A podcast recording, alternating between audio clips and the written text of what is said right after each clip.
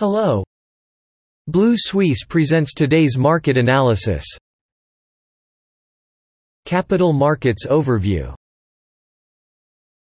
U.S. stocks tumbled further on Monday as traders remained cautious ahead of earnings reports this week from big tech companies such as IBM, Microsoft, Tesla, and Apple and began to finalize pricing as the Federal Reserve raises interest rates three to four times this year begins quantitative tightening. So far, 74% of companies in the S&P 500 have reported results that have beaten Wall Street expectations, but some key players, including Goldman Sachs and Netflix, were disappointed last week. The Dow Jones Industrial Average fell more than 900 points to its lowest level since June. The S&P 500 fell more than 3%, and the Nasdaq retreated more than 4% around midday.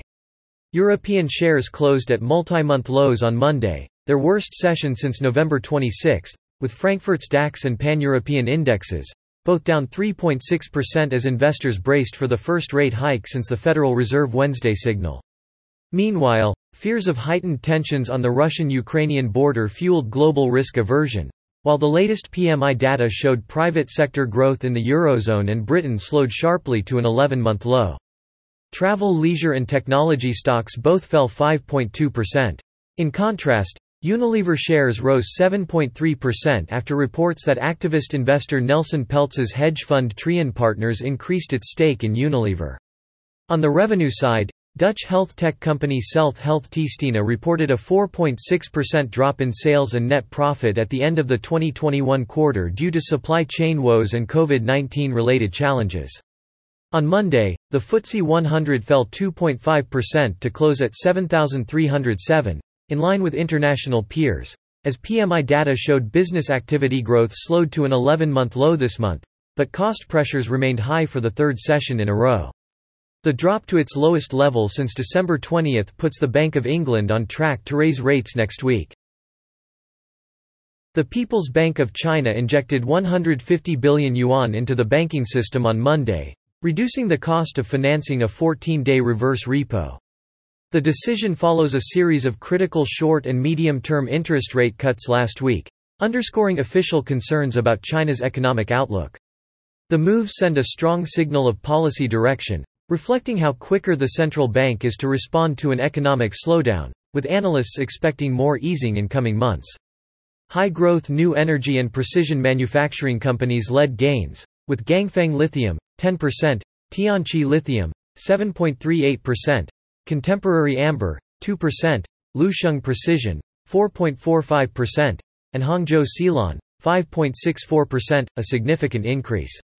The Nikkei 225 rose 0.24% to close at 27,588, while the broader Topix index edged up 0.14% to close at 1,930 on Monday, with gains in financials, retail and select heavyweights offsetting losses in technology stocks.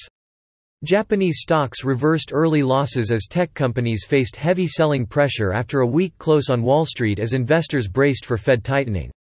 Market leaders in Japan include Mitsubishi UFJ, 1.65%, Sumitomo Mitsui, 1.29%, Fast Retailing, 1.17%, Nippon Chemical Holdings, 4.82%, Tokyo Electron, 1.62%, and Nippon Yusen, 3.46%, SoftBank, down 2.41%, Recruit Holdings, down 1.05%, and Shift Corporation, down 5.35%, were some of the laggards.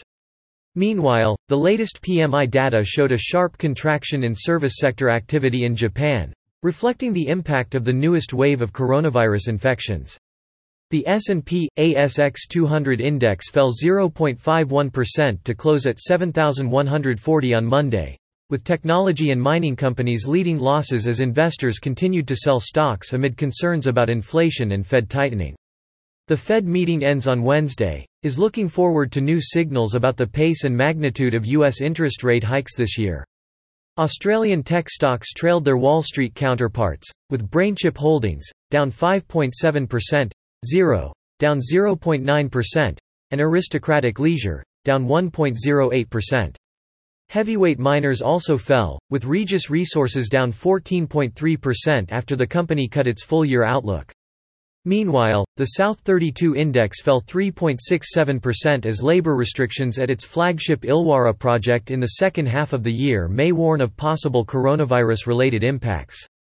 Other losers in the sector included Fortescue Metals, minus 2.01%, Mineral Resources, minus 3.5%, and Pilbara Minerals, minus 2.53%. Gold, energy and financial stocks fell along with the broader market. That is all for today. Visit Blue Suisse website for more analysis for free. See you tomorrow.